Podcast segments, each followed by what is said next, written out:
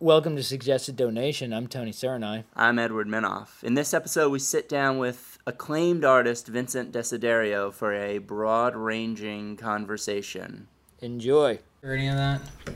It doesn't matter to me. Whatever's easiest and whatever's. Uh, no, you don't need bio. What's a, what does that mean anyway? What's a know. bio? I don't know. Some people Really? are.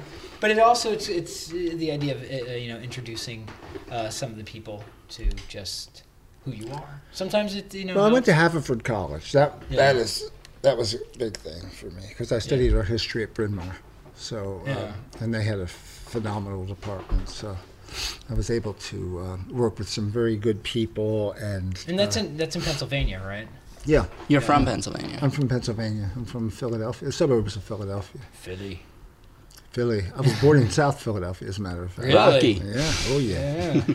I was walking the streets at six months, then they yanked me out and brought me to the suburbs. this isn't going to end well. so so that's you went to college. Were you doing? Were you were you drawing and painting in high school? Was it something that you were always doing? I, I went a little, you know how uh, I had like a, an experience of total sublimation as a 12 year old. I became infatuated with the Renaissance, the Yeah. Italian Renaissance. I think we And all had that experience. I know we all did. It's like uh, so many people did, and I met when 12 year old boys and the Renaissance. 12 year old boys in the Renaissance, you know, I think it's because there's that sort of, you know, we're at a, a stage where we're not quite, you know, Yeah. interested in girls yet. We're getting there. Well, I was always interested in. Girls. Well, I know I girls. was too. But I'm saying, I'm saying it's like the the the burgeoning sexuality Right. had not yet sort of reached any kind of you know recognizable you know uh, state in us. And I think the Renaissance is filled with you know all the great artists were, were homosexuals. They're all homoerotic. So you're in a period of your life where, and boys pass through this period where they sort of have a, you know, it's an ambiguity. There's an ambiguity about it. I remember watching Lawrence of Arabia and thinking. I just want to be him. You know, when I was 12, I was very little. I just want to be. I want to have those robes. It's just like ambiguous sexuality in the air. It's that- ambiguous, and then it sort of falls into place. Luckily, I mean, for some people. But it was also that sense of adventure that when I was because uh, when you're a kid, you had like comic books, you had cartoons, and then as far as artwork goes, it's it's Renaissance work. So it was a lot of that sort of uh, whether it was mythical, whether it was biblical, whatever. But it was like big and bold, and there was like battles and and there was drama, and Right. it reminded me, you know, it reminded you of Star Wars. It reminded you of like It action. always it always goes back to Star Wars. It always goes back to Everything Star goes back Wars. to But it dark remi- side. like we, we hit on Star Wars like once every at other least once a podcast. That's very interesting. but but the idea that it, it, it they seem like these big blockbuster uh, uh, dramas, and and they were they were the blockbuster films of their time. So it almost know- just like translates. I think so, but I think you're you're a lot younger than I am, Mm-hmm. and I think you're seeing this in hindsight because you've already experienced these huge blockbuster uh, films geared for a young audience. Uh, when I was younger, the films geared to a young audience were like uh, "Follow Me, Boys," you know, with Fred MacMurray as the scout leader, and it was, you know, not exactly the same thing. Uh, or if you tuned in early on Saturday mornings, if you got up early enough, you could watch, you know, really bad Hercules movies. Made Yeah. with, you know, speak of homoerotic, you know, and with this dubbed-in sort of thing, which was hilarious, and we Yeah, used to watch these things. But I think when But like like Jason and the Argonauts and all that, those were Oh, so cool. that was a great movie in and the terms of special Sinbad effects. movies and all those. Those were just so those were so cool to watch. They were very cool. And so were the Three Stooges. I mean, you know, it was like Yeah, yeah, yeah. it was a real mixture of things. But then there was this mystery. It's like one day I saw paintings, um, probably the way you did. I saw the Sistine Chapel ceiling, and I saw Michelangelo's David, and Did you go there? Did you, were no, you in no, Italy? no. I, I So uh, my, my parents never took me to a museum. I, I was actually kind of like a prodigy in a way. Uh, began when I was 12, painting. I painted the the creation Oh. of man, my Sistine uh, from the Sistine Chapel on my garage ceiling. Having never seen the Sistine Having Chapel, never seen the Sistine Chapel, looked, having never been to a museum, So what was it like when you actually went to the Sistine Chapel? Uh, it was incredible. I mean, was it God. what you expected? Was Oh, it more than you expected? It was, was it? uh, oh, oh, more, much more. But by that time, I had already, uh, I had already studied it. I had written papers on it uh, Right. for, for college, Uh, not on Michelangelo, but on the, the side panel. So I was actually pretty interested in the side panels Yeah. of the church. Yeah. Uh, You didn't want to crane your neck. I didn't want to crane my neck. No, but I was definitely. I mean, it was like my dream to go and see this stuff. Uh, and at the same time, I started reading art history. So I was I began transcribing uh, Frederick Hartt's uh, History of Italian Renaissance Yeah, Art. yeah. In, my, in my notebooks, I asked the, my English teacher if I could sort of just tra- you know do my journal and transcribe it. So- Sure, Vinny, do whatever you want. yeah, really. So I, I, it was really crazy, but it was. I, I mean, I loved it. I was like, I was like a whole mysterious world opened up for me, and I think you know, in my own head, it must have been like a Star Wars. It must have been a great special effect because this was a whole new horizon, uh, a whole new thing to think about. So And, so uh, you were so you were pretty early on. You were you were just engaged in art. Yeah. So you when you went to college, Mm-hmm. when you went to um, Haverford, you, uh, you is that what you studied? You were studying Yeah, art. I actually went there to study. it's a it's a pretty liberal arts school. I mean, Yeah, but I the- went to study pre med. I was going to be a physician. All all the time I was in high school, it was like you know I was I was the artist in the class and this mm. and that, and I wanted to be a you know a doctor like my dad and my older brother was going to be a doctor, so I wanted to be a doctor too. And then the summer before I actually started at Haverford, I made a very wise decision, and I said, you know, I'm not going to spend the rest of my you know, or at least the next four years, agonizing over whether or not I'm good enough with this. I'm going to do the thing that is, has come so naturally to me and gives me the most joy. So I decided to become a fine arts major at Haverford College, which is a very strange thing, sort of the uh, the arts equivalent of clapping for credit. right. I went to uh, I went to Vassar and studied art, and the the instruction. I mean, they were just sort of let you go. And was that what it was like at Haverford? Yeah, uh, they let you go, and then they abused you to no end. so it was a it was a weird program, but the greatest thing was that Bryn Mawr had one of the greatest art history departments in the country, and they were all Princeton graduates. In fact, Charles Dempsey, uh, who uh, taught me, uh, I studied with him. Um, Italian Renaissance iconography and, and Baroque art. He became the uh, the uh, head of the department at Johns Hopkins for a long time. A very, very well-known um, Renaissance scholar, Baroque scholar.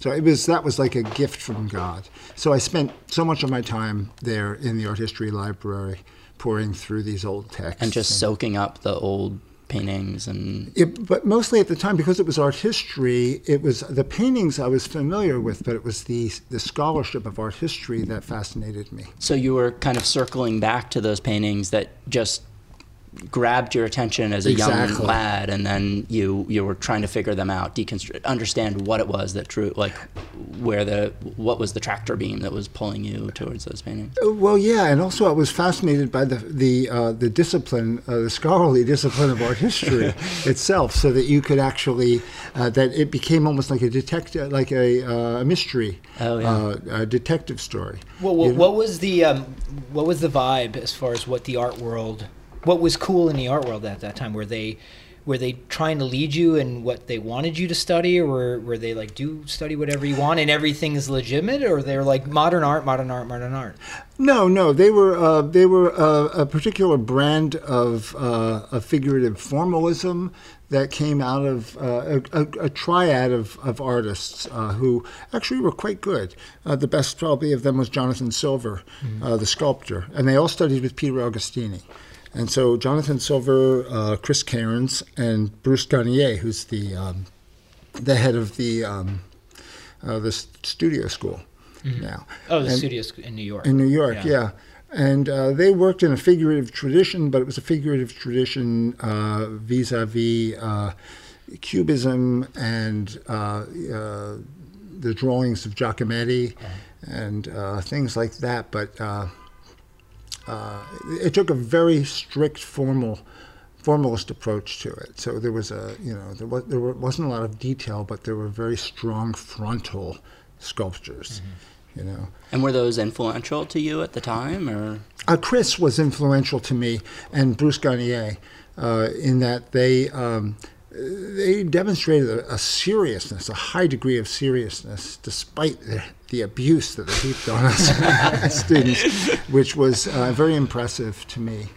And uh, Chris is still a friend of mine. I haven't seen Bruce in a while, but I'm, I'm sure I'm going to see him sometime soon. So did you do four years there? Yeah, in four years, I have my bachelor's degree from from Haverford. So from there, you went to you did one year in Italy at the acad- at the uh, Accademia uh, di Belle Arti. right, which Florence. was Intense study in a studio. They never let you out. And that's, it was so it was so intense. I, I, I had to like get you know fingerprinted, and I had to have a police report and all this stuff so I could actually matriculate at the school. When I got there, But th- that was that was started by the Medici's originally. uh, I don't know. Uh, I don't know how the, the uh, Vasari started the Accademia. Uh, Vasari, but I, yeah, Sorry, probably maybe it was the Medici's that started, but it's actually the, the more interesting uh, thing that the Medici's did was to commission Marsilio Ficino to create the, the Academy of Florence, which is a ne- Neoplatonic academy. yeah, yeah. That to me is the fascinating thing. See, I'm, I, I can't get art history out of my blood. Yeah, but some of the members, I mean, Michelangelo and Bronzino, and they were all, weren't they all members? And, Uh, you and, know- and whether it was the the first the first the first interpretation of that school, I think they were, you know, some Well, I think that. Vasari and Cellini and all these people. I, well, I, I think that uh, first of all, I think Michelangelo rose floated above everyone. Yeah. So Vasari was, you know, totally in, in, indebted to Michelangelo, and not not only indebted to him, but sort of. Uh, he was kind of ingratiating. You know, Michelangelo was was t- a towering figure. I don't think Michelangelo had very much to do with the Academy at all. At all. Uh, but I think you know, and in fact, the people who did have a lot to do with the Academy tended to have a kind of mediocrity about them. You know, the sort of second-rate Florentine artists who were touting the sort of disegno school. Right. You know, and then there was Michelangelo who f- was like Shakespeare or Beethoven, or he was just so far in his own vertical column of existence that, like Leonardo, uh, both of them really, I think, they're two towering examples of the Renaissance. I, c- I can't I can't imagine those two people at one time were and and and Ra- Raphael were all in the same town all together. They'd like walk down the street and be like, "Hey, hey." It's like Jimmy Page and yeah. Eric Clapton and Jeff Beck all. Yeah, together. I mean, but the idea were that you're school- like, there's schoolmates. Michelangelo on the corner, there's Leonardo in the cafe, and there's you know Raphael hanging out with like I think fancy, fancy people. and Leonardo weren't talking though, right? no, Right? No, it was more like you know, screw you. Yeah. yeah, yeah, yeah, yeah. Uh, Michelangelo would was belligerent toward Leonardo. Yeah, I, I mean, I don't know if it's true, but there's a, uh, no. If I, did I say this already What? about the? There's this. It, it's probably not true, but it's funny. Apparently, once uh, uh, Michelangelo and Leonardo. You saw this in the agony and the ecstasy. No, no, I know. Well, Charlton Heston. I'll But paint man the way God created him, the glory of his nakedness. Michelangelo Buonarroti. but um, uh, apparently they were in an argument, and to prove something, I think Michelangelo, and he was super strong, took like uh, an iron bar and like bent it to like, you know, to, to, to prove his point. And and Leonardo's pretty kind of big, strong guy too, and to prove his point, he bent it back. yeah, I think that, that actually is a, probably an apocryphal story, but I've heard that story as well. But no, I mean, you have to imagine, like, Leonardo was six feet tall, and he was considered one of the most beautiful people in Florence. He was gorgeous. There's a drawing by Melzi, I think. I think it's Melzi. It's a, a, a portrait of Leonardo from the side. A young Leonardo? No, an older Leonardo, the same Leonardo with the long beard, but not mm. the decrepit old caricature that Leonardo drew of himself. Right, that's the one I'm familiar with. And no, it's from the side, and it depicts a man of intense beauty, intense finesse, not the sort of grotesque that Leonardo portray- as Leonardo portrayed himself. He was six feet tall in the Renaissance. yeah, which is which is huge. Huge. When you see clothes of, I mean, in little helmets, they're like these little Right. things. I know. And Michelangelo was a gorilla, right? Yeah, he was just like five foot four. But Yeah, he but was a he was he but was he's like a cinder linebacker. Yeah, he was like, I mean, you know, you if he carved David, that guy's But hands. can you imagine a five foot four guy and a six foot guy? Yeah. The six foot guy is dressed in the finest clothes, and then the, the five foot four In guy. Dirty broken nose? Didn't take his sho- his boots off. When he took them off, they say the skin came off with them. He would just never undress. the stink must. it must have been incredible. He was so rock and roll though. like he's It so, was so rock and roll. badass. but it was so mannerist, and you know he was. He, they were both leaving the the glory of uh, of uh, Neoplatonism.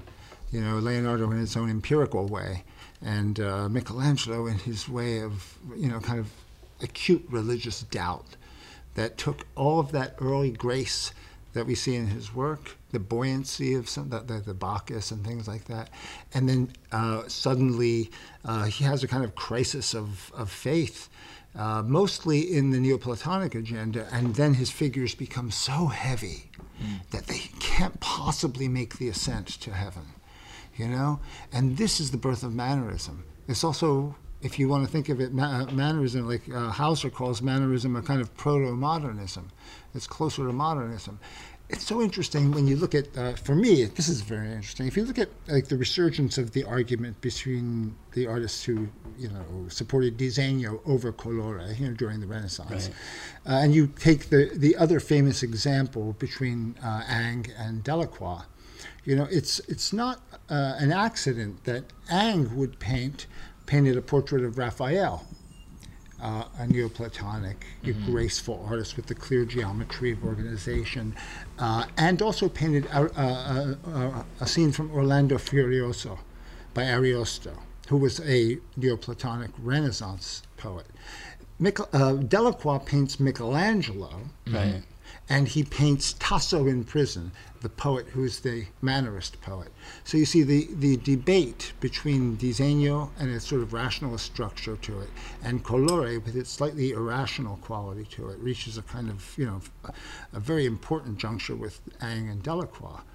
But Delacroix was a man, was a great intellect, and he's able to sort of to describe color in complicated terms that give rise to both the optical uh, realism of the Impressionists and the the uh, work of the Post-Impressionists, the mystical, symbolic realism of the symbolic color of the Post-Impressionists. And that's what you were um, referring to as, uh, is it optic, uh, optic, optics of illumination?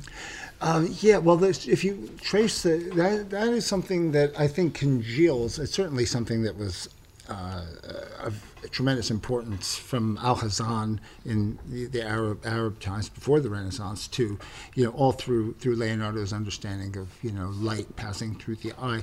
But uh, things in painting become kind of codified in terms of the four zones of uh, of illumination, uh, or that con- constitute the optics of illumination. You know, the the light mass, the turning, the shadow, and the and what they call the highlight. I call it the incidence of reflection.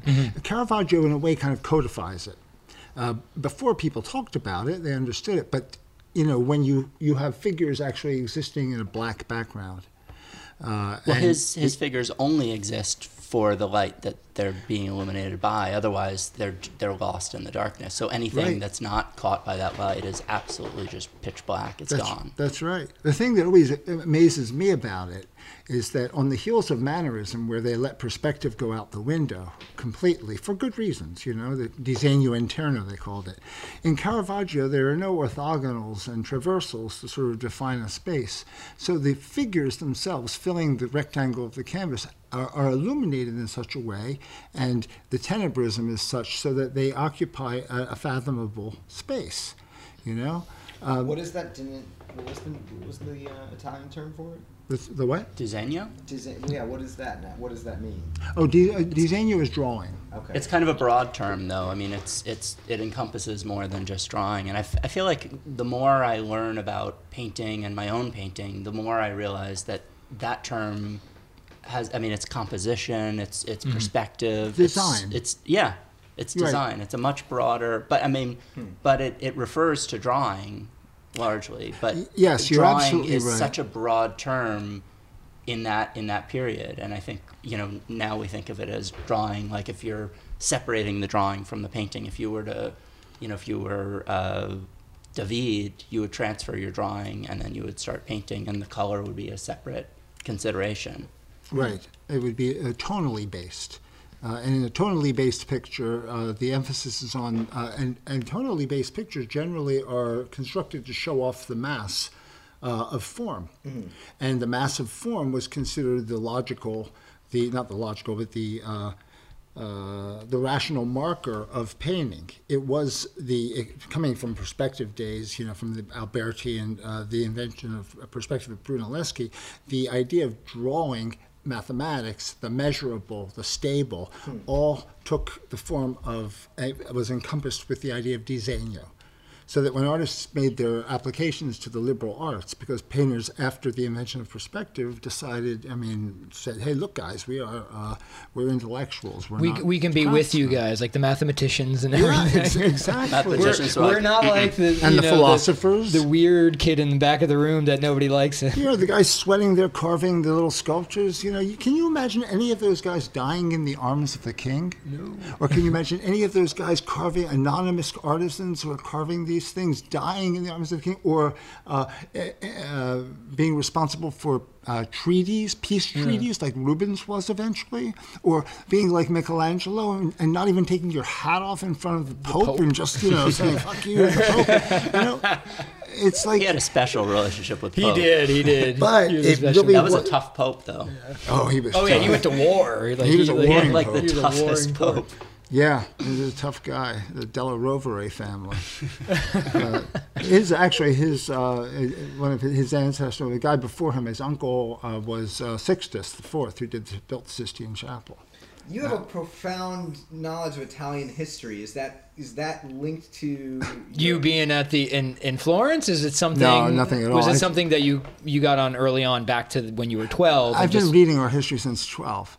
So uh, to put the pieces together, you know, I mean, it's one thing to understand sort of a technical, uh, you know, or stylistic developments during these periods, but there are actually there are things going on that are, are of phenomenal importance. Not not to say that art is only defined by the material circumstances of politics and socio- Right. socialization. But that was, they were happening at the same moment. But they were happening So at the same time. Yeah, it affected. it. You know what? One of the be- most interesting art history uh, lectures that I've ever attended was a. Uh, it was in Florence, and uh, the lecturer, uh, who was appropriately pretty drunk at the time, but uh, Nice. he.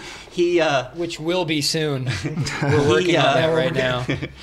yeah, we need another bottle We of wine. need we need another bottle of Pepoli. But he. Uh, Hey, Hey yo, Casarice. Speaking of Italian, mamma mia. he was giving a Rubens lecture, and it was amazing how he was he was going just across continents and and talking about uh, you know. And I never made the connection, but what Shakespeare was writing when Rubens painted this painting, and what so uh, interesting, as a it? diplomat, where he had visited, and what paintings, what Titian paintings he had copied two years before, and how they informed. And you know, given that context, the painting it almost feels when it's presented to you that way, like he couldn't have painted anything but the paintings that he painted because they were like the next logical step of all of the influences that he had been around and to to to to put the the work that he was doing or that any artist is doing in the context of what's surrounding them is so much more interesting than any art history that I had ever been exposed to before then. Well, it's amazingly contemporary. You know, the idea that they were within the moment. Well, which that there's a zeitgeist. and that yeah, there's a zeitgeist. Well, of Good- course, good there's point. always Yeah. a zeitgeist of some sort, right? Yeah, um, which which makes me want to talk about you know your work because we're talking about these influences, we're talking about all this stuff, and and and if if if I'm, tell me if I'm, a, but did you start off more as an abstract painter as far as like Well, you know, when title I was, wise, you know? when I was 12, you know, I was copying Michelangelo out the wazoo, you know. so you uh, yeah, so you weren't an abstract painter. 12 years old. I was like a kid. I didn't know what the Doesn't hell I was doing. matter. I was, It's I like, was, but it influences where You were a know, the prodigy. direction. well, no, But you were a but that- prodigy, like you were saying. No, no, no. I, the, To the- quote you, no, I'm no prodigy. Vincent Desiderio. I'm not a prodigy, but I play one on TV. Uh, no, I think that uh, when I finally got serious about, like, you know, I mean, you, you're learning and you're figuring things out. And it's kind of sad that I go, I go to, I teach in schools now, and uh, and some and, uh, years ago, especially uh, some of the schools I taught, the um, people are still hanging on to Michelangelo. I'm saying, Christ, that's what you should have been doing that when you were 12. You know? Why are you doing it now? You're like 25. You're saying, well, full you know, circle. like full circle. But and it is there is a full circle. When I got you know as I became more you know informed about art, uh, I became really interested in modernism uh, in high school, late in high school, and. Uh, all through college, I was painting in a kind of expressionist way. At the Pennsylvania Academy, I painted abstractly the whole time I was there. I did every now and then. I would do, you know, representational things. They were figurative paintings. They were generally expressionistic paintings, uh, done with tar and all sorts of things. Tar. We're gonna come back to that. Yeah, we're gonna come back to the Because that's tar. the full circle part. of it. so tell us about this tar thing. but um, so uh, so you, so you did what? How did you start gearing yourself, like, turning yourself towards something? You know, whether it's figurative or something. You know, whether it's called realism or just uh, representational painting in, instead. Uh, how did No, you it's a end good up that way? question. I, the, um, you know, um, I didn't know really what postmodernism was when I was at the Pennsylvania Academy, and I was painting, you know, uh, pretty abstractly and with a lot of uh, expressionism and darkness to the paint, and I, I, I as I did that, I would feel as if I, because I was doing it with such great emotion and such great, you know, pathos, that uh, there must be uh, an authenticity to this thing. That there must be, I'm, my brush must be at the, if it, it wouldn't work unless my brush was at the absolute, you know, uh, the, the vortex of where uh, my, where the history of art was moving. And so I felt so you know, empowered by this thing. And then gradually I started thinking, wait a minute, I've kind of been conditioned to think this way. And maybe Was it a self conditioning? it was a, both a self conditioning and uh, you know an academic conditioning, but mostly a self conditioning because I was enthralled with the abstract expressionists. And by the way, they were already old men and or dead. You know, I mean, pop art had happened. I had no interest in pop art. Uh, I have more interest in I, academically. I have more interest in it now, but. And so I decided that I was going to, you know, do an experiment, and I was going to make a big, a giant painting of figures around a deathbed, and um, completely anonymous-looking sort of technique, and to see if it would have any kind of value, Right. that it would, you know, Feeling what? yeah, well, that it would, you know, be have a, a validity in today's world. it Would that mean resonate with other people beyond yourself, or just re- resonate with yourself? You would feel. Uh, well, first, it would, uh, of course, first it's Right. resonate with myself, and uh, you know, I, I, I, think at that moment I started thinking of narrativity and uh, the history of, of art in terms of uh, film, and that every artist has the opportunity to actually work as an editor and insert within the stream of, of the history an image that could momentarily stop the clock, and then of course the clock will go on.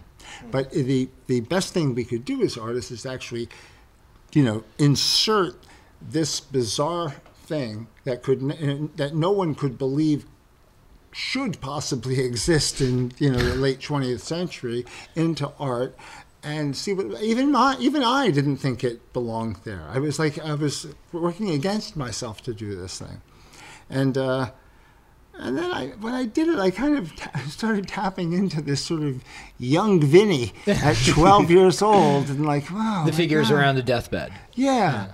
And it was, a, you know, it's an okay painting. I mean, so it's like so young. I was so young when I did it. And the idea is that well, I can paint abstractly, you know. So I've really gotten beyond the figurative thing, you know.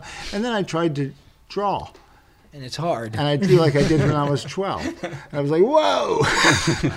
so I had a lot of catching up to do.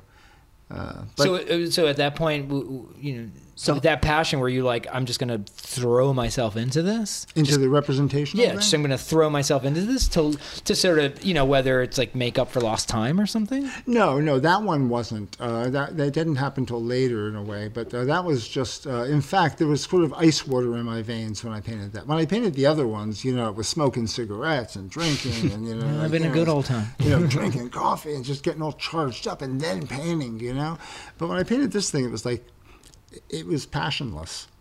It was a deathbed scene, but painted with no passion whatsoever because I didn't want it to have passion. I just wanted to see are these forms. I call it theater of convention because it was like you know it reminded me of like a Deus ex machina or something that sort of arrives on the stage to solve a problem. It's a ridiculous thing, and I said uh, it's theater of convention, like the Moscow Arts Theater. The people were in like gestures. So it was know. an exercise. Was it? It was. Uh, it was more than an exercise because if it were an exercise, I would have been actually exercising towards some state of fitness, but in artistic fitness. But I think it really was. Uh, Got some squat thrusts to achievable do. goal. it was like an about face, not into the past, and not without tremendous love, which I still have for modernism. You know, I don't think anything in postmodernity, you know, can hold a candle to the ach- achievement of modernism. Why is that? Why is that? Uh, Because it's a, so it's it's a sloppy threshold. You know, modernism grew out of a mass a vast tradition of thinking visually. Right. Postmodernism grows in the sort of the wake of that tradition, and uh, you know it tries to in in many ways postmodernism post-structuralism have a great value in terms of opening the discourse up in many ways but ultimately these essential features of what make up our how our minds are structured and how we work really are fascinating more fascinating than a sort of like whiz bang sort of uh, you know shot in the dark kind of approach to something. You know steady state revolution at this point is not necessarily a great idea you know? I mean i think that and not to say that uh, i don't at all i'm see i paint representationally but i've never aligned myself with it With any genre or anything. well or with any like these atelier M- systems movement or- or something. yeah I mean, I, I my favorite painters, and I did. I started doing these triptychs. My favorite painters were Max Beckmann. I mean, the triptych painters, Max Beckmann and uh, and Francis Bacon. Mm-hmm. So I was thinking in those terms, and not in terms of the religious triptych or any other triptych. Does the triptych also? I'm interested in this because I actually Yeah. paint a good a good deal of triptychs, and Tony and I both have backgrounds in, in animation, and I went to film school, and Hmm. I, I I mean film is is a big influence, and I felt like triptych was one of the thing one one way. It's almost like frames in film, and it's one way to start to. There's the, the move- painting. There's movement. Well, exactly. So painting is a static image, but if you put three images together, it becomes you can incorporate time in some sense into your painting, and so there is actually like it exists in this additional dimension. That's true. And uh, I thought that of it as kind of figurative cubism in a way, or a kind of represent narrative cubism, uh, these triptychs, because I didn't want the images, I wanted the images to stand so clearly apart from each other. And actually, the distance that they stood apart from each other in terms of what they signified uh, represented almost mathematical. Wasn't, they weren't mathematical sort of ratios, but you could sense, you know, kind of a proximity of two images and a distance of a third, or try to find them equidistant from each other in terms of the, na- the dramatic narrative of the pictures. Right. So like two relate in a way that maybe you understand, and then the third one is a little bit more removed, and you have to figure that out, and it's Right, it's or almost like a each, all three of them, defam- they, each one defamiliarizes the other. So it becomes almost like, you know, uh, you know, Wallace Stevens poetry, you know, where it becomes an absolute, almost I don't know who impenetrable- Stevens well, you know, uh, any, or, or films that are that have uh, that are made to be uh, intentionally impenetrable or virtually Right. impenetrable.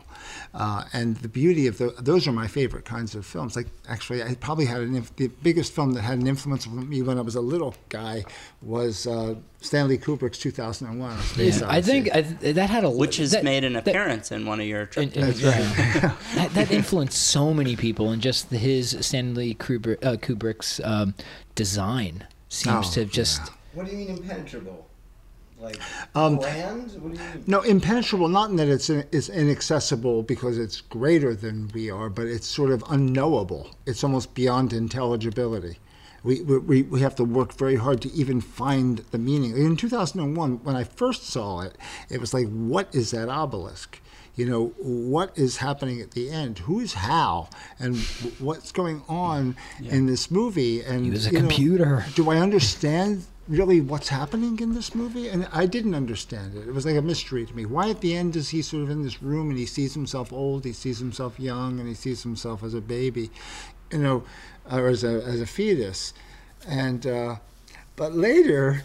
you know, after 2010, when all the, when all the questions are solved. all the questions are solved, uh, you know, the answers became clear. It's. Jupiter. And Jupiter. Jupiter's gonna. It's right. actually one of the moons of Jupiter's gonna be like our next Earth.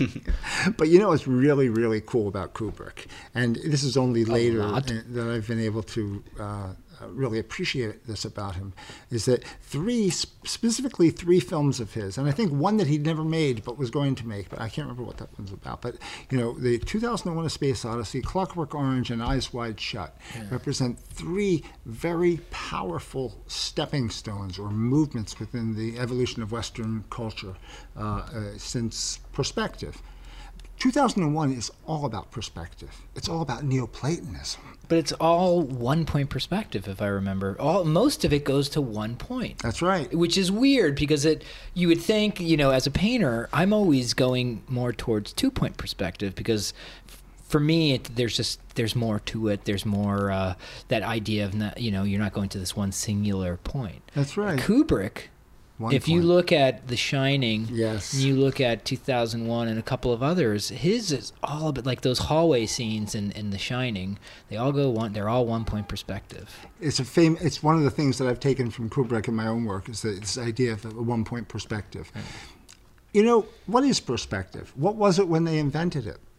If you can f- make a, a machine- witchcraft no, well, no, it wasn't witchcraft. It was, it was the opposite. If It was actually machine, what were you gonna Magic. Was, if you could make a machine, right, that uh, constrained the eye to peer into and not be able to swerve from infinity, Infinity, the yeah. point of infinity, aren't you making then a machine that demonstrates, uh, and the Neoplat- Neoplatonists would say this, something that, that a flight pattern for the soul, as the soul moves from the eyes now, because painters are now taking on the mantle of being the custodians of this whole circuit. Mm-hmm. You know, I, through the Historia, which is what's going on, who are pilgrims on their way along with your eye to infinity. to infinity Now, what you see in Infinity, according to Brunelleschi's demonstration with the mirror, do you know this demonstration where he painted the baptistry of San Giovanni, drilled a hole in the vanishing point, had people look in the back of the panel, and held a mirror no so that they could see it in the mirror. What they saw was their eye reflected back at them in the vanishing point. And this is a total Neoplatonic idea that Plotinus actually writes when the soul ascends to the the one. You see the one, one point. point to the point. Plotinus invent, you know, was one of the, was the inventor of Neoplatonism, and that is actually they didn't know Plato in the Renaissance. So when they thought of Plato, they they were really talking about Neoplatonism. So Alberti was a Neoplatonist, Brunelleschi, Nicholas of Cusa, Piero della Francesca, the whole crew of them were Neoplatonists. So it, aside from rationalizing space, what it is is a philosophical and religious machine that keeps the eye sort of focused on infinity. And when the eye makes, the soul makes its flight through the eye, remember Leonardo says the eye is the window of the soul, Soul. Right.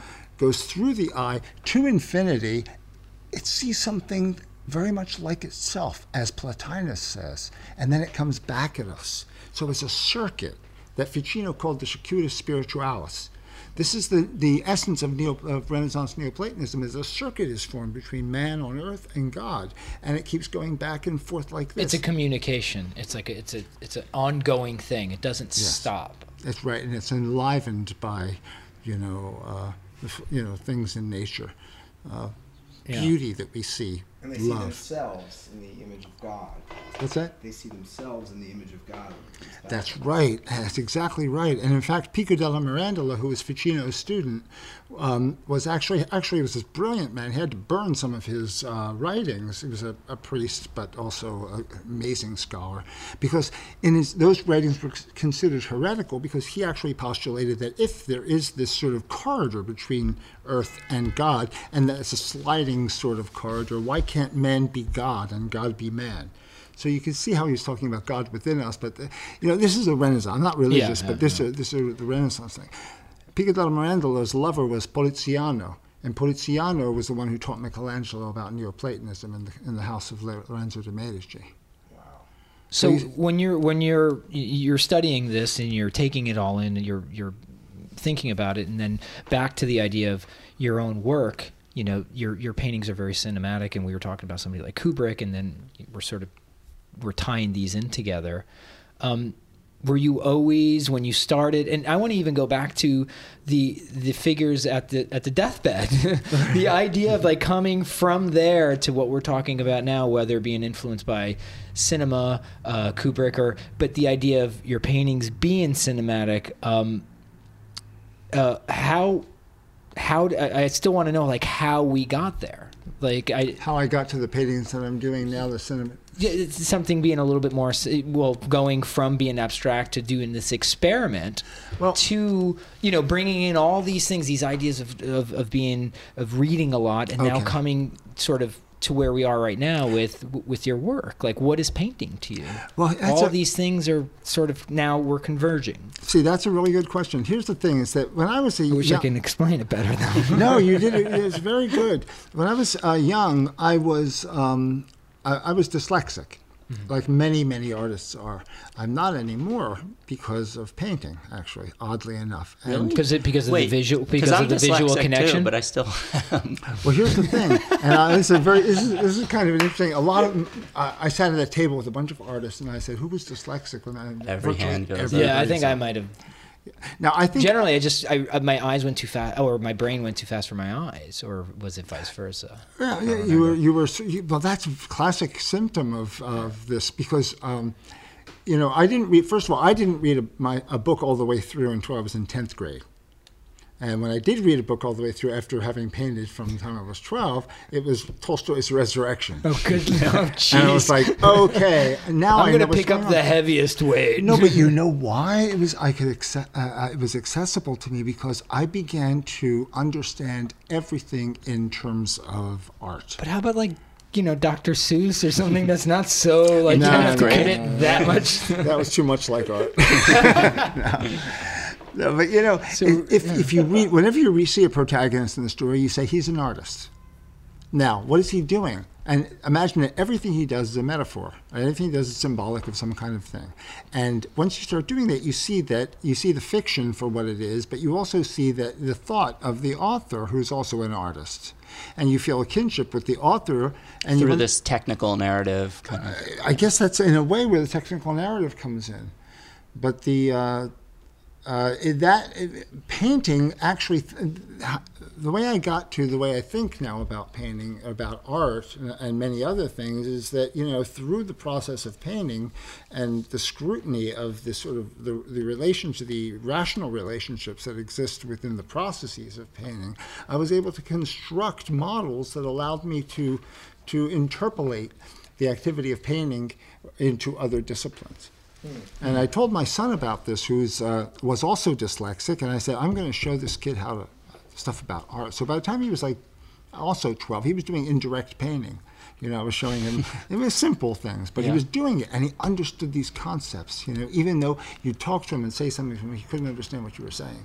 Now the guy, in college, he's reading Heidegger and uh, philosophy, Right. and he's a composer. And when he composes music, he composes it spatially, he says. He thinks of everything in terms of spatial dimensions and in terms of the things that we talked about when he was a kid. So he, I said, if you can just, whenever you read these things or think these things, just uh, insert into that what you know about painting, what you've learned about painting, what you've intuited about painting. Now, was it, it you you said indirect painting was was is, would that be a would you say uh, direct painting and direct painting two different results? Because some of the people who are listening are probably like, "What is indirect painting?" Oh, well, Jay Braun. Jay Braber. he's like he he sort of every once in a while when we look at him, he's like, "I don't know what you're talking about." We're like, "Oh yeah." I'm, I'm the baseline. He yeah. that's, that's all He's right. our no. bar at like, oh wait, we are need talking that because about we never know what like exactly. We get pretty technical and We get really we're technical. we don't realize with that some people don't understand what we're talking about. Well, dir- you know, in direct painting is pretty much you, you give someone colors, and you, you there are methods for you know developing the logic of that kind of painting, which are very appropriate, and you, you, you work almost a la prima in a sense. You're painting very directly. You with put the color. paint down and it's there. Straightforward, Jay. Just, Straightforward. just With indirect painting, you at actually, first strike. I'm listening to Vincent. Excuse me. Uh, Tony. with, with indirect painting, you are not arriving immediately at the solution for the picture in terms of color, in terms of value, in terms of the atmosphere. you're actually building the painting through layers of, of paint uh, that are moving toward the finished. That's You're down the using the brown layer. translucency of the paint to create That's different effects. One one part that- of it, but Well, yeah, ultimately- it's like playing chess sometimes that you have to think a few moves ahead and say that it's going to get to this at some point. Now that And the I- other thing about it is that it's like sailing, in that in order to go down the river or up the river, or wherever, whatever direction you're you're going on the river. you can't go straight. You have to, with your sailing, you have to tack. weave. Right. So you might, in order to get to this point here, you have to Right. Go here first and accept the fact that it's going to look like this, so that by the time you bring it around to this, Right. it'll look like it. Now, what that does is it sort of activates the paint surface in a, a different kind of way, not a better way, a different kind of way, and that activation of the surface uh, can imply a different kind of technical narrative, uh, a different kind of thing altogether. So the complexity of the execution of the paint. Um, is actually, in an uncanny way, uh, gleaned by the person looking at it. Everybody gleans it when they look at it, pretty much. Now the idea of indirect painting, did you think you can sort of the you, you go from one point to another to another to another and you'll eventually get to the the end result. Do you think that Cures Thinking- dyslexia. thinking that way It's, a, it's an absolute cure for this. I have to go on record right now You heard it right here. for the first time. All right, this podcast. I'm. I I think I. s- Skyrocketing to number one in the charts is the self-help. I'm hearing Nobel and Prize Nobel here. Prize. Vincent, we did it. High five. High five, right? Lock it down. Boys, we did it. Actually, I mean, uh, all right, but you know, one thing No, I, it's not. It's not the. It's not necessarily indirect. When I was actually teaching, I didn't know my- if you were being like specific about no indirect was the Well, it was it was in, indirect in that you know he starts to think about, uh, for example, what if in music now he might say Oscar, my son Oscar might say to me, um, um, there, it's like there is a uh, a scumble over the entire piece of music. Or that there's an underpainting that is developed with indirect method, and he might say that the indirect color, the optical grays that you get, might be like harmonics in music. You know, that sort of negative values they used to call them back in the 1800s. You know, and uh, so he was equating these things with his construction of music. You know, not left, right, up, down, but in to out so that uh, a scrim, which is a scumble, incidentally, something about Italian words, you know, Italian, Titian used to say 30 or 40 glazes, right? You ever hear that Yeah, yeah. expression? Yeah. But in Italian, the word for glaze and scumble is the same word. what is it? It's a velatura. A velatura is a glaze, which is transparent where the light comes through. A veil. And and a scumble is light, almost like a veil. Yeah. It's light. It's uh, op- semi-opaque where the the darkness comes Sure, through. sure. But you know, a lot of people say you keep glazing the damn thing, and you can't do that. You've got to tack. You got to go glaze, scumble, glaze, scumble, like that. It moves like that, and you never end with a glaze. Yeah. Anyway, be that as it may, I mean the complexities of that particular kind of painting uh, were uh, uh, somehow he was able to grasp them almost mathematically. Well, I mean, this is your painting. Let's talk a little bit about your painting process. I mean, we're, we're talking about this, but it's pretty much what you, how you paint. No, I don't paint. In fact, I spent all day today avoiding at all That. costs putting any kind of opac- uh, semi-opacity or or, or uh, glaze over anything. So you were direct painting. Uh, it's direct painting, but it sort of evokes the sense of these things in an amplified way. Let me explain. You look at the late work of Titian, late work of Rembrandt, and what you see are these painters who painted with the greatest finesse as young people at the end of their lives are painting with a, a remarkable freedom. Right. And like I keep like of the- shoveling on to paint. right, like I think of the Oath of Juli- uh, Ju- Julius Civilis, by you know the one with the oath. Yeah, yeah. And that the paint is slammed on, as you said, you know, and um, they're really using the very same principles that they had going as younger men, but now they're amplifying them. And in the amplification of those things, you get a completely different animal. You know, um, so instead of glazing, for example, nowadays, I might uh, take a draw with a roofing tar in parts of the picture, back to the tar. back to the tar, Full circle. full circle, and take a lino roller, big lino roller, and roll it over the tar, speckle the painting with the tar, So always at every turn being totally willing to destroy even the finest thing I've done. Are you worried about the tar? Nah.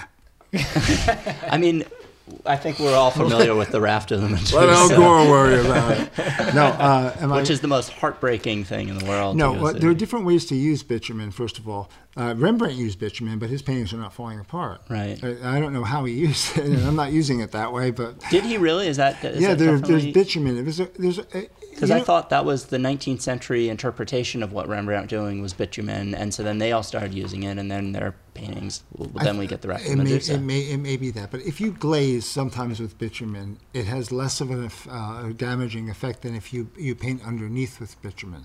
Mm. Uh, I, I don't, uh, or somehow the bubbling up that happens is because the bitumen is, is constantly in motion. Right. Right, and the uh, subsequent layers are stiffer. Oh, so if it's a, a top layer, If it's on the top, it may be of less. I'm not saying what I use actually is not exactly roofing tar. It's this flashing cement. that sounds worse. No, flashing cement holds its shape. You, you pour the stuff on the roof and it lays flat. But when you put flashing on the chimney, you know, you Right. got to put the, the stuff to and it's got to right. stay there. It can't, you know, melt and the whole thing fall apart. So it hardens, and it's got acrylic fiber in it too. But the color is like on no- other color. But if You I, mean like a transparent, rich, dark? Is I, that I don't use it, it, transparently. I use it. I take a. Here's what I do. As I begin paintings nowadays, I take a surgical glove and a can of this Roofing, flashing. flashing cement. I'm so waiting to hear exactly what you're and doing. I, I, like a proctologist, I snap the glove on, and then I dig into this this can You of. pro, you probe the can. I can. probe the can of tar, looking for just the right, you know. Anyway, enough of that. Too far. And I, um, and then I begin. I, I, I could begin drawing the whole thing with With my your hands, hand. With my hand. How big a canvas are we talking? We did. here? They're big. you paint big. big, big, Yeah, big, okay, big, okay, big. go on. Yeah, big, and uh, and oh, I did a whole series of drawings two shows ago that were all uh, initiated this way. on canvas. They were on board, Hmm. and uh, and then eventually on canvas that were um, to the Mounted. board. Mounted, right. Yeah. I could see that being a lot safer. You know, just in yeah. general. Nowadays, all of my paintings are behind. I have uh, foam. I have not foam core, but a gator board. Gator board, yeah. So that they're stiff. They're stiff. You can't poke them or anything. Yeah. But after I do that, I, I mean, it feels like I've uh, reborn in terms of uh, gestural abstract expressionism, you know. And I, I feel so it feels so natural to me. You know, with your hand, you could use your palm. You could pick up a few fingers and do that. You could do that with your fingers. It's like playing the piano, really. You're more So- connected. Like it's a more direct. Connect. There's not a brush in between you and your. Right. The brush gets in the way so many times. Like today, I painted everything I painted today. I painted with a knife. Hmm. You know, dipping the knife into another of my favorite materials is Rust-Oleum. I was about to say acid. Acid. Now, I'll save that for the Phantom of the Opera series that I'm working. on. No, uh, With Rust-Oleum spray paint? I mean, like no, cans it's not of paint? so- The, the canned, cans of paint. It's canned. There's Enamel. enamel. Enamel. Enamel, Yeah. yeah. Uh, you know, de Kooning probably. Barbecue something like black? I don't use black. I don't like the black, but I use almond white. I, And, remember- I, uh, I know it in the spray paint. We were graffiti We were artists both, for uh, years. Yes, I know. I know. I read about that. You guys. That's so very cool. So we know abstraction. Yeah, no, I, Trust I, us. I love graffiti. I mean, graffiti. Love art. I, graffiti. friends of mine. They're were amazing things that artists in happen the there. day. Yeah. It's very cool stuff. So go on, Rust-Oleum. So anyway, the materials that. so, all right, Palette knife let's, let's say, let's say, getting us. back to what we were saying. So if, if I then draw with the the, the material, the the the um, tar, okay, then I sit back and look at it for a while, and then I take a, a roller. Now instead of putting a glaze then over this whole thing, what if I take a roller, a lino roller, a stiff rubber thing, and start you know, violently rolling over this drawing I've made so that the, the linoleum roller picks up little pieces of the tar and it speckles it all over the canvas like that randomly. Right. You know, when you look at it, then it appears as if, and this is in the amplification of an indirect method, it appears that you're looking through a glaze of some sort. Although it's not transparent anymore, Hmm. there are big gaps between the pieces, so it appears transparent. In other words, I took It's the like pixels looking and through a screen or something. yeah, at the thing. Now I'm looking. I'm looking through the context of this you know, created technical experience, which is akin to uh, you know glazing in a sense, isolating what's underneath from, and so then after that, what if I say, okay, let that dry. And uh, sometimes I will then, well, before it's dry, or when it's sort of partially dry, I'll take white, uh, uh, an almond color white, you know, and I'll start with a glove, a different glove, and I'll start working light into it. And then as I'm doing that, roll that over, let's really roll it so that it flattens itself into the little speckles of tar.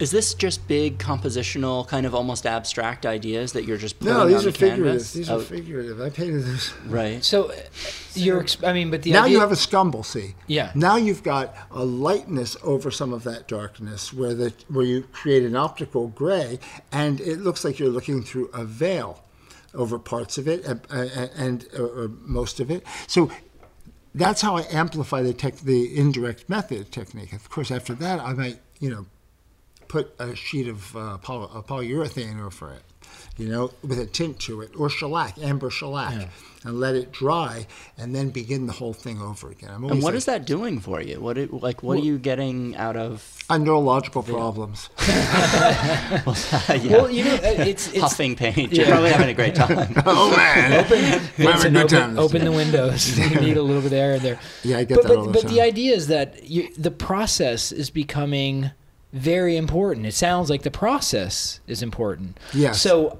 we haven't even talked about. I mean, uh, Ted mentioned it, and you were saying it's figurative.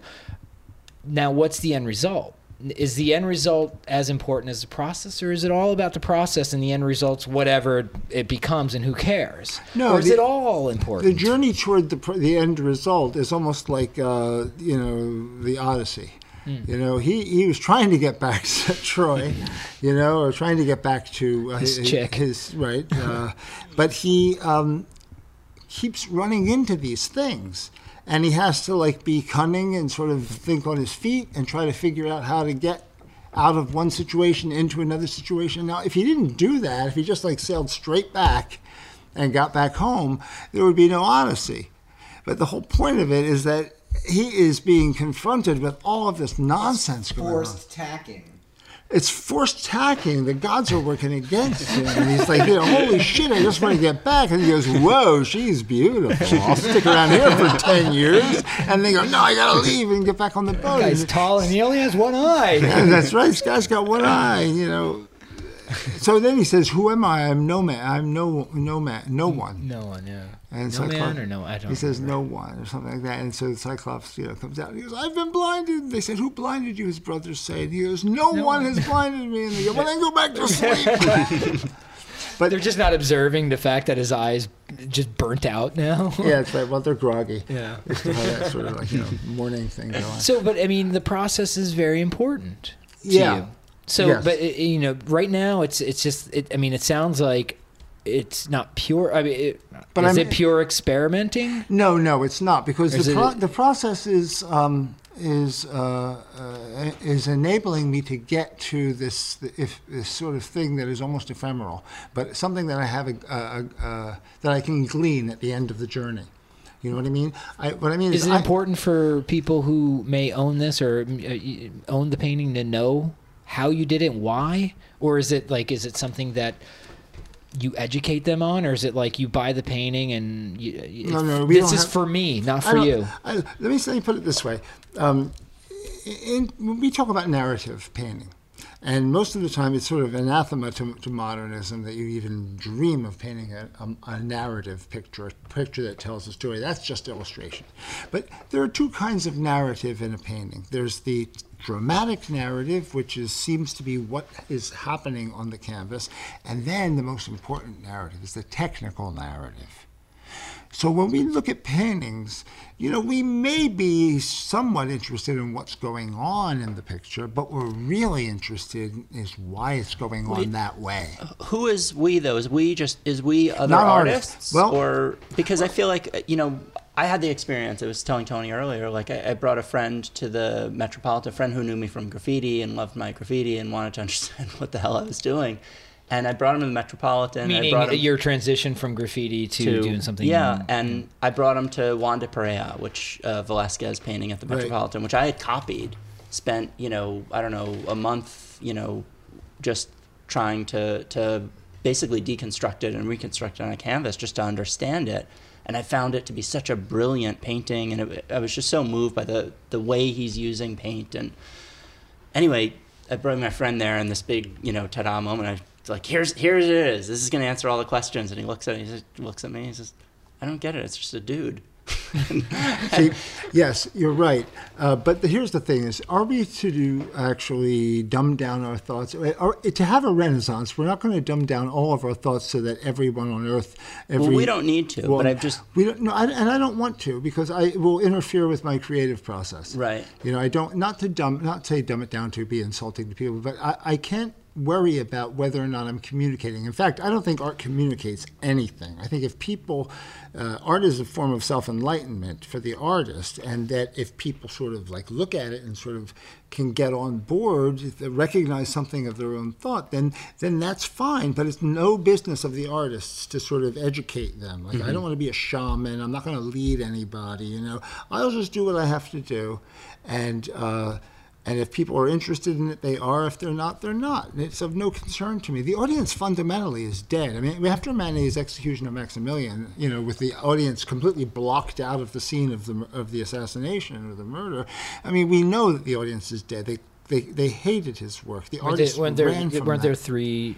Was Yeah, there there three, three- three versions of versions this? of Do you it, feel yeah. all of them had that the power? No, no, no. That's the beauty of. This is a. Um, there's so much to talk about, but uh, you know, it, uh, what we were talking about, and this will bring it back to that, is that the technical narrative becomes the preeminent narrative of the picture. Let me say it this way: most people might go to a museum and look at a ter Borch, and say. Uh, wow, it's a little, there are people in this room and they're getting, she's receiving a letter and what's going on? It's such a mystery. It's very interesting. And then they go across the room and they go, oh, this guy's doing it too. And he's, you know, it's Vermeer. And she's getting a letter and, and what's that letter saying? But as artists or anybody who's sensitive to painting, right, not just as a sign, as a sort of truncated message based on the dramatic narrative, but anyone who's really interested in the intellectual component of painting, the the uh, the mind of the artist, will look at the ter Borch and see, yeah, yeah, he's making this in such a way that I am kind of curious about what's going on with this letter. And you look at the Vermeer and you say, I don't really care a hoot about what this It letter just draws says. you in, Something else is going on here. The subject is not the letter, the subject is the lens. And the lens is a mediating factor between the artist and Venus, or the artist and love. Or there's so many ways you could look at it that you can't look at the ter Borch that way. Hmm. You know, the technical narrative of the art. The artist doesn't do this ad hoc. He doesn't do it just simply because that's the way he does it. He or she actually constructs this thing to do that thing. So if you're There's an agenda behind it, is what you're saying? Always. The artists are doing things with their eyes wide open. Even Willem de Kooning, especially Willem de Kooning, I mean, Mark Rothko, these guys are all working with their eyes wide open. They're staging the effect in order to see the effect before them. And then if other people see it too, that's cool. But they're just making this thing in front of them and so that they can stand in awe of it and just see th- th- this is communicating to me to, speaking to me in this particular way or i have actually enacted some kind of visual screen that enables me to think about a variety of different things even things that have nothing to do with painting. Well, how about the people who are influenced or copying a de Kooning or copying a, a a Rothko? Do you think they're you mean students or you mean or uh, just people or artists or people who are just jumping on the bandwagon? Because I, I seem to see I, I see a lot of that in modern art where it's just like people who are want to be invited to the see party a lot of that in any art. and in, really. in any art but the idea is like what you're talking about is how do we know how do we how do we find the you know the people who might be being honest and the people who are full of it you know You know, we've become so desensitized to painting since uh, the be- since um, the rise of uh, uh, the rise of you know an emphasis on text. You know, through linguistics and sort of the structuralist approaches to uh, art and, and semiology and things like that. It, it had the effect of actually um, ignoring the very thing about painting that is the most that where all of the thought of the painter, where all of the message, if there's a message, all of the sort of intention of the painter sort of lies inside of these techniques. And because we've arrived at a place in, in this time, uh, I mean, not everybody on earth ever always knew this. Only certain people who were sensitive to painting who understood it. Like you, you give a person Shakespeare, a guy on the street, you know, a copy of Shakespeare, and you say, "Read this," and he reads, and he goes, you know. Over thy wounds do I now prophesy, which like dumb mouths do ope their ruby lips to beg the voice and utterance of my tongue. He's going to say, What the fuck is that all about? you know, or you you. But at the you're time teaching a when that was re- when that no, was written- no, it wasn't. They didn't. It was still way above. It was it was the highest achievement in literature that so a person layered, could make. yeah. It was so layered, so rich. Yeah. And here's the interesting thing. Think back historically is that you know I'm talking about the influence, the interesting interesting relationship between you know the constellation of events that go on within any given period of time. You know, uh, so um, in Shakespeare. Uh, uh, in Arnold Hauser's book about mannerism, he describes Shakespeare and Quixote not as Renaissance characters, especially like in Shakespeare, you expect that he's it's the English Renaissance, it's the Elizabethan period. They're not Renaissance characters; they're mannerist characters.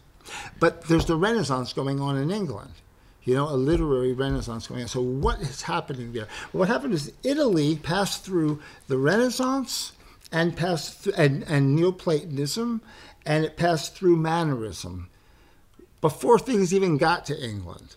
By the time the whole agenda got to England, they inherited both Renaissance and mannerism. they were like, been there, done that. and, and so what happens to the English language with Shakespeare is that it multiplies drastically. All of a sudden, words are invented, filled. The language is fleshed out. The English didn't really have the kind of language that the Italians and the French and the Spanish had that was derived from Spanish, uh, from Latin, Latin. and then from Greek and from Latin. That was able to describe things of a, of a tremendously complex, esoteric, and metaphysical, uh, uh, you know, nature. Uh, England had to invent the language for that. So Shakespeare's, uh, well, Spenser and these different people, their greatness lies in the fact that they're actually carving the language to describe the most complex things. When Hamlet says to Ophelia, you know, get thee to a nunnery, go get thee, and she dies, he's actually said to, to love, you know, go fuck yourself, you know, go kill yourself. I don't give a shit about you. That is like a no-no in Neoplatonism. A mannerist might do that. A Neoplatonist wouldn't do that. Or if um, uh, now I got confused. Uh, when Horatio, when he sees Horatio, and Horatio says to him, um, uh, you know, speaking to him, and he says to Horatio, "There are more things in heaven and earth, Horatio, than are dreamt of in your philosophy." What is Horatio's philosophy? It's the philosophy of Neoplatonism. So, in Neoplatonism, you don't see ghosts. You don't know how not to act. But Hamlet doesn't know how to act until he brings the play into the play. And it's through art that he's able to actually make a decision about what's going on. So art, not truth, but the falseness of art actually uncovers the truth. The lie The through which the truth is revealed is Picasso. says. See, I was always, I I always thought it was Yorick. Oh, Yorick. yeah, last for your Poor Yorick. Oh, man, what a guy. But you know, one of the things you were describing, and and and is when you were talking about the process and everything. It seems to be it's and it's a very modernist idea is art about art, as opposed to art about life. And I'm sure you've heard that. And how do you feel about that? Some people are like, art shouldn't be about the pro- the art of it. The art should be about life, truth. except that the uh, the grammar for arriving at some kind of understanding of truth uh, is the actual art itself. In Right, other it's words, inescapable. in other- it's inescapable. I mean, we, we, we try to arrive at truth. We could, if you're Nicholas of Cusa, you could say we arrive at truth, get as close as we can to it through mathematics. Or Plotinus would say the same thing. The rigors of mathematics bring you to this point of, Cusa called it learned ignorance, where all of a sudden the mathematics and the logic starts caving in on itself, and you reach a place of paradox. And at that place of paradox, you come as close as we possibly can on earth to the divine, or to infinity, or to the truth in Plato's terms, or our terms, truth, right? But the structures in order to get there are not magical structures. They disagreed with any magical Neoplatonist who said, you know, I'll, I'll do some spell and we'll get to the truth. They got through reason, through uh, logic and reason, they arrived at this truth, you know? Now, in painting, you know, if painting is just this thing about feeling, I felt this, I'm a caveman, I sort of been mowed on the canvas, you know, I mean, I can't see Leonardo being a caveman, or Michelangelo, or Picasso, or Willem de Kooning. I don't see these people as cavemen. I see them as the most refined of intellects. De Kooning in the same in the same breath as Michelangelo. For me, And for yeah. you. Well, no, Michelangelo, like Shakespeare and other people, occupy very important places. Uh, de Kooning, to me, is one of the absolute great painters of Really, all time. I just I explain it to me because I've I'm never just I don't Kooning. really? I just I don't feel it. Well, I'll tell you, I was at the de Kooning show, and I was standing in front of Excavation, which is one of my favorite paintings. And uh, there was a guy next to me. I didn't know who he was. We were just both standing in front of this painting, and at exactly the same moment, we both went, and we looked at each other and started laughing. He, I knew exactly what he saw. This is a masterpiece. Now, why is de Kooning a master? Well, is it a matter of taste? I think in the beginning, you know, people would say, well, Pollock is a great artist. De Kooning might be a great painter, but, uh, but Pollock's the great artist. And that idea is sort of going a little bit by the wayside now, thank God, when people realize what de Kooning is. And I think the last two shows of his actually have cemented in people's minds uh, how actually great he was as a painter. A great draftsman. Uh, he said that there are two things. Uh, I always have the cubist grid in my mind. So it wasn't as if he was painting, you know, with a kind of uh, a wayward sort of casualness, you know. In his mind is always the cubist grid and his el- eliding of some of the, the, the strictures of the cubist grid, you know.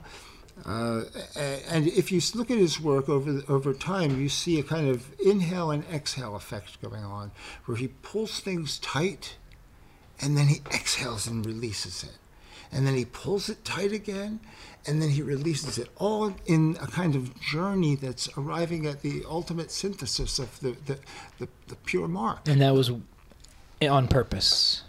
100%. You're joking, right? I'm I'm what I'm trying to do is like Draw it out of me. draw it out of you. one, one, two hundred percent, five hundred percent. He gave his life to it. He devoted his entire life to it. He agonized over hmm. it.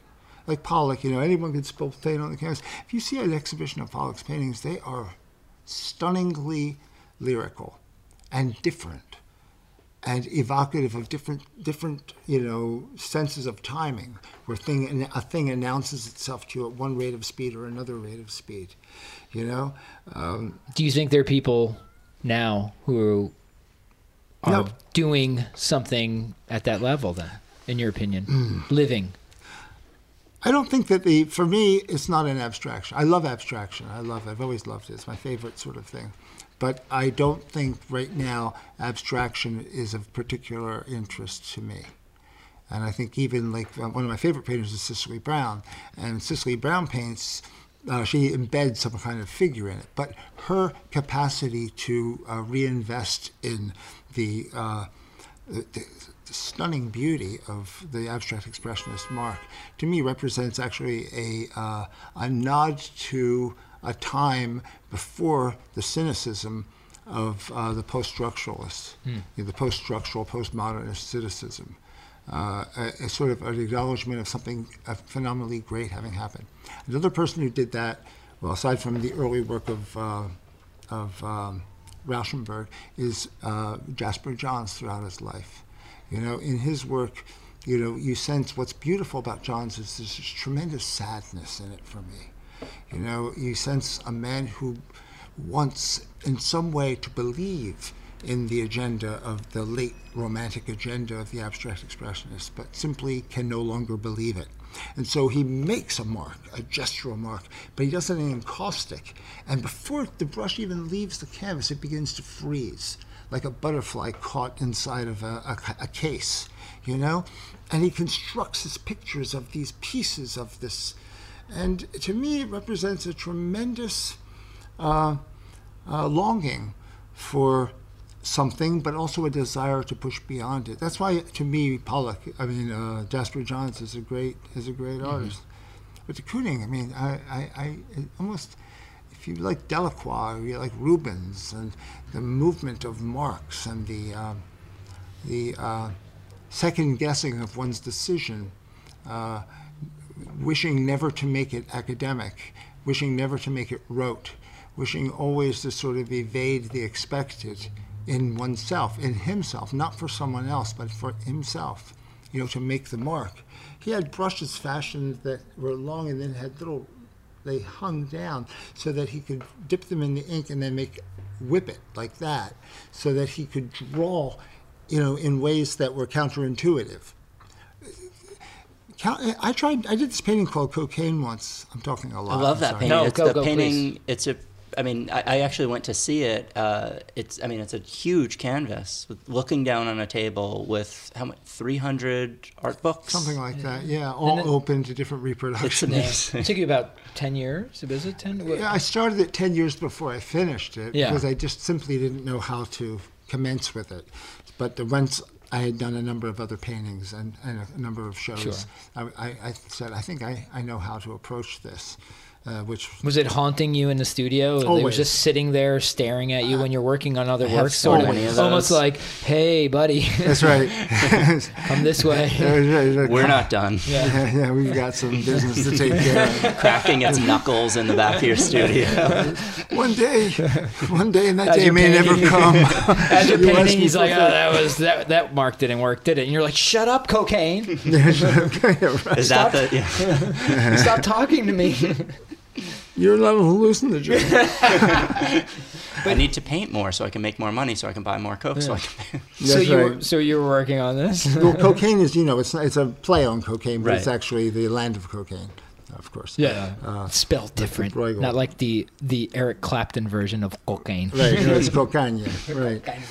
And uh, uh, but I, I was saying when I painted that picture, I, you know, the, the, the hardest thing was not reproducing those paintings. Those paintings, you could just dash them off in a way. I mean, they were interesting, and every one was an exciting experience to paint and reproduce, but they weren't that hard to do.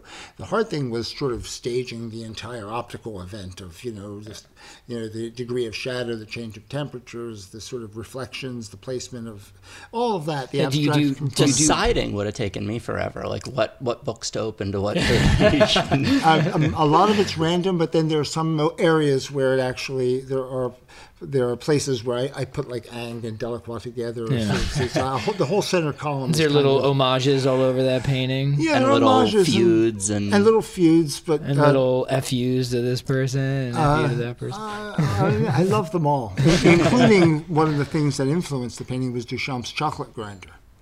You know, the painting of the chocolate grinder. So Duchamp's chocolate grinder is a well well worn book in the lower right corner of that painting. And de Kooning's excavation was a big influence on that painting, and also uh, Max Beckmann's The Night, paintings that I call scumble pictures, great scumble pictures. But I was, what I was saying was that when I painted the Picasso in there, a Picasso head, it was um, it was the most difficult one to paint. Why? It was utterly counterintuitive. Every mark you think is going a certain way goes the other way. And you think of a head, you start seeing a head in your mind, you start trying to visualize a head, and he takes the mark exactly the wrong way. Meaning that's going you're- so deep in technical narrative. Like it's you would you would have to copy it to pick that up. And I had the same experience recently when I painted a big, um, uh, it's not African, it's Polynesian, I think, mask that's in the Met. Uh, uh, in my last show, I did this. And it is a head in profile.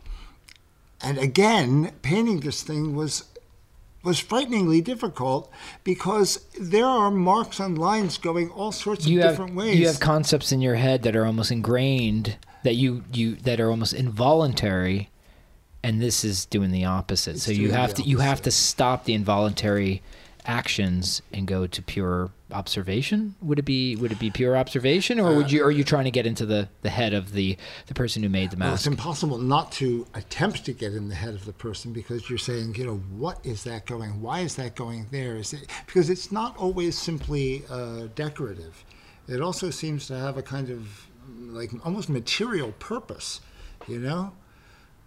and i think they they did they it wasn't just decorative i think some No, of no, no. they- it was there was a there was a reason for those masks Yeah, transformative. You know, you put those on and they don't symbolize something. No, they were like you become. you become, that. and the community becomes something else outside, transformative as opposed to, Hmm. you know, just simply. It's very interesting. Now, do you where do you see where do you see art like we're talking where do you see art now going?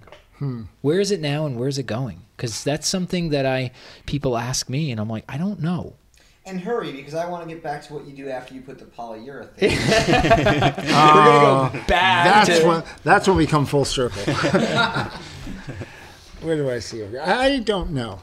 I mean, I can just do the best I can in I my mean, you're studio. an educator too, so you you you have an influence. Well, one thing I would say, one thing I would say is that um, uh, it may be the day of the, the luxury that we in the West have had uh, uh, regarding, uh, you know, our, our, our, our, capacity, or our, our, you know, our sort of uh, our right to be uh, cynical, our right to be snide, our right to sort of uh, you know, laugh off in a kind of, you know, jo- you know, a, jocular way, things that uh, foolish people who don't understand what's really going on might be experiencing. In other words, you know, it's like the syndrome of, you know, the, the in the Weimar Republic with the rise of the Third Reich, these intellectuals smoking black cigarettes. Not the intellectuals. The intellectuals, a lot of them were, were being killed or being Or chased out of the country, right?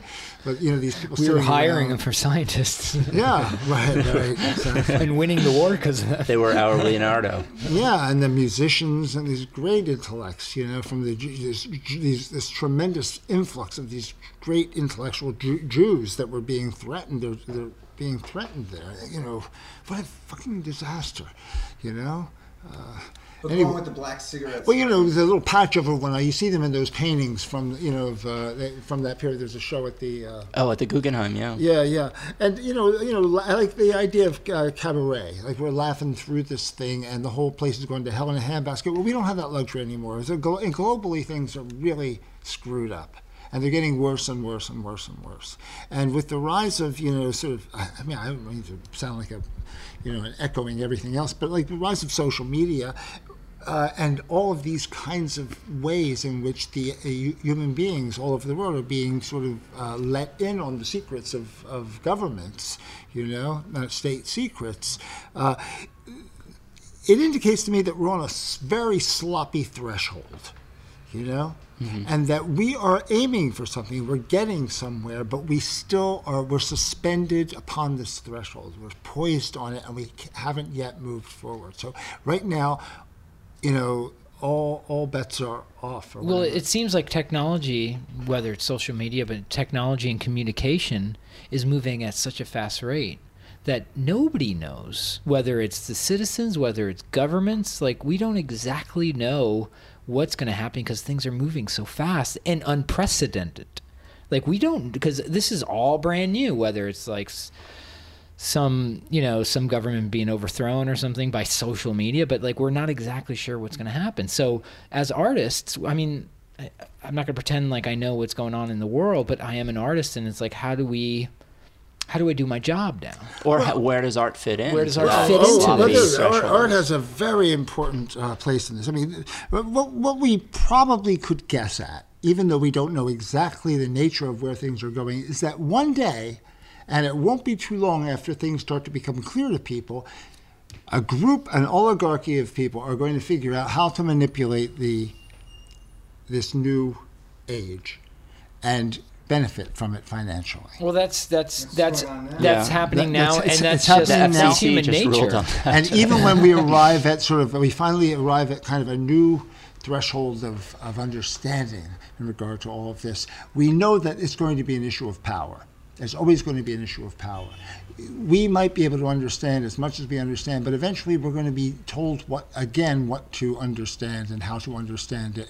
We're going to be, information is not going to be available to us uh, when it's not in the, in the uh, service of it's the people who are earning from money money from this. And that's what's going on in the art world at all. Is there any works of art that are not uh, supporting this sort of ever increasing, you know, bank accounts of people who own uh, paintings that you know are part of this inscrutable code of value. We just can't tell why that is art. Now, I'm not an idiot, and I'm not a philistine, and I, but uh, there is a lot of shit out there. It is a ridiculous. You know? Yeah. It's amazing. And yet, now, so I don't know. I might get in trouble for this, but and it may be like eh, I'll say this, and people will say, "Oh no, this is this is really you know just dumb." But imagine that you're um, um, on the collections committee or the exhibitions committee of a museum. Now, who are you then? You're a donor to the museum. You give a lot of money to the museum. and you own some art yourself because that's what brings you in there. You're interested And in say art. you've got an Elizabeth Peyton collection.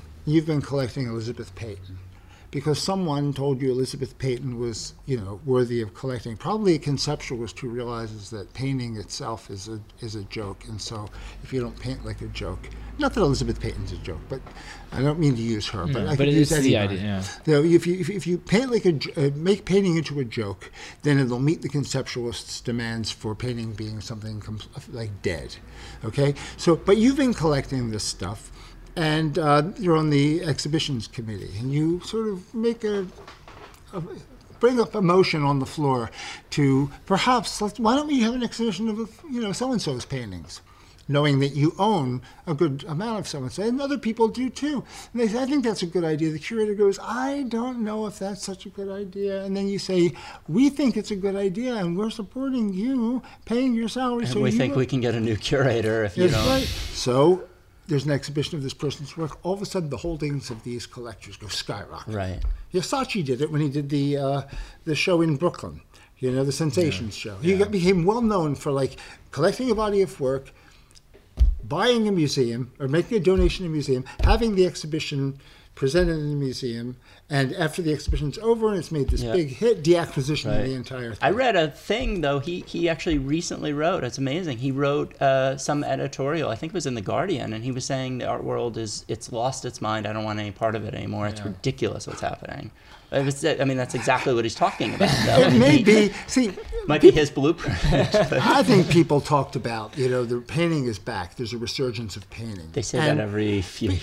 Yeah, but you know, Saatchi got rid of all of his, you know, uh, Tracey Emin things and Damien Hirst things, and all of a sudden made the proclamation as a, a collector and a an advertising man that painting is back, and all of a sudden everyone starts painting again.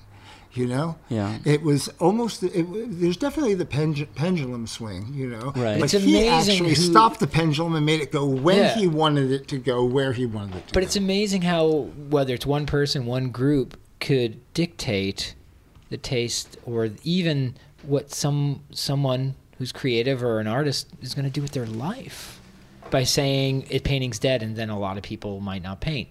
I think the true artist will continue to paint.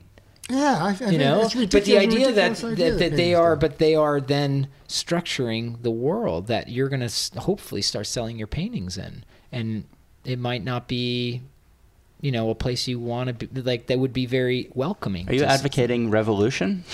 maybe Absolutely, absolutely. I mean, Robespierre and no, I think, I'll be Danton, and you be As we do this, there's like a helicopter that there's a light that shines in well, but it, is- I mean, it, it's also it's a completely unregulated market. I complete- mean, you it's talk about like dark what pools happens. and all this stuff, but like you're allowed to do whatever. All the smoke and mirrors is completely legitimate in in the art world, and I think a lot of it's like insider you know, like trading Well, yeah. I mean, so if You know your what? hedge fund you just know- got shut down because you can't insider trade anymore, well, you can still do it with art.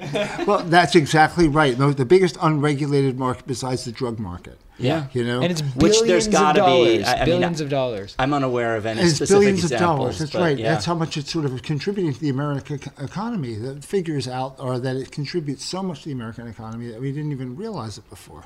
But you know, imagine that uh, you've got the you know the people who are the one the money people who buy this stuff, but they don't always buy it because they really know what they're buying. well, I've met I mean, a lot you, of them. and buy they- blue chip names. You Well, buy names that or you've heard. what if they're or, what if they're speculating about artists that are not yet blue chip names? You know, they don't always know. They used in the '80s. They used to talk about this. Uh, they used to have an expression, he's got a really good eye. Yeah, right, right. And it was like someone had a good eye. They didn't give a shit about that? artists. Yeah. It's the guy who has the good eye really is the one who knows Baseball most about art. Baseball player art. has good eye. You know, good eye, good eye. are we're, we're Jesus. It, it behooves a market like today's market to have artists acting like an infinite number of chimpanzees typing at at Right. you know uh, Yeah. keyboards, coming up with well, you know so if it's all the same, then they can determine, and then it's They all can totally out of and our choose. hand. Right. And where's this code of value? It's inscrutable. Well, code there- of it's value. not from people who are making art. Well, you know? because right. Well, some people are making. There are some people who really, you know, have bought into this sort of, Yeah. you know. And see, there's no avant-garde. The, what, what happened is, what was the classic years of the avant-garde died out, started dying out, according to Hil- uh, Clement Greenberg, around the time of, you know, uh, uh, surrealism. It- the, the glory years of the avant-garde were already past, and people were sort of self-consciously avant-gardist. But now there's no avant-garde. But there's this ghost allegory that's perpetually floated above our heads, the ghost allegory of the avant-garde, and it's held in suspension by the people who benefit by its by its perpetuation. Not the You know? artists. No, they include the artists. Not they- even necessarily all the the, collectors. critic, yeah, it's the the curators, Critic, the curator, and and the the collectors, and the gallerists. This they keep this thing in motion, and they all play their game. You know, the artist is these sort of rascals, peas in a fireplace. You know, he's like you know unpredictable. You have to bite the know, hand that feeds you a little bit. Exactly, and then you've got like You gotta the be uh, wily. the, the the collector who's the sort of the patron of the arts who has the insight to see The before eye. other people he's the eye right and then you've got the critic who's very discerning and he knows you know and again it's like the, the he tells the, the collector this is what's He due. wrote the best book reports when he had never read the books. Exactly. That you couldn't penetrate at he all. wrote a book about how to get along uh, at, so, at cocktail parties, not having read Right. the book. And you know, and you've got you know, it goes on. You've got the curators who sort of have this myth of we are our job is to educate the public about this new art, and so bring them in and you educate them. When the real thing is you keep the philistine at bay. If the philistine doesn't exist, right? If you don't keep the Philistine uneducated and a Philistine, there will be no ghost allegory of the avant garde. Because you, there's got to be an inscrutable code of value. And if you don't understand the code of value, you are the Philistine. That's the power then. And that's, That's- the power. So, what, are, what is our job as artists? Is to recognize where we are today, politically, socially, aesthetically, how we got here today by reinvesting in the history of art. In, in, in learning your history, knowing your history. Knowing your history, but also knowing the history of critical theory as it evolved from the beginning of you know, 19th, the, the 20th century with Saussurean linguistics through structuralism, post-structuralism, and how all of that plays into a, uh, you know, a kind of deeper understanding of where we are and why we are uh, here today. And to know that is the beginning of knowing how to act. We can't act without the solid knowledge of these things. Oh, that's, That's great. a great place to end. I, I mean, uh, where it's boom. You kind of started and ended right there. How about that roofing show? You want to get back to that? Yeah, at some point. well, hey Vincent, we want to thank you so much for coming and talking to us about My you know pleasure. eventually Really like originally I was you know gonna ask you about you know more technique and all the stuff that people want to know, but so we want Why don't you come back for part two and we'll discuss the. Uh, Then we'll talk about technique. and Flashing. yeah, then we can talk about technique. Yes, I'd be happy to come back And at that anytime you want. all of a sudden, we're just putting the mics out. We're wrestling, and I'm like, "Wow, this thing really derailed, but it's awesome." We've all got latex gloves on. and, you're like- and you just hear moans and groans, and I'm like, "You don't want to know what's going on. It's really awful." But again, That'll be when we get our YouTube channel. yeah, up. that's going to be the visual right. element that will be the next level. But um, again, thanks for coming out, and uh, Very really, really, really fun discussion. Fun to talk. Yeah. Well, and thanks for having I'm me. sure you'll be back because at Yeah. one point I know I'm going to be like, you know what? I got to ask him about something. Get back here. We're gonna now. We're gonna argue.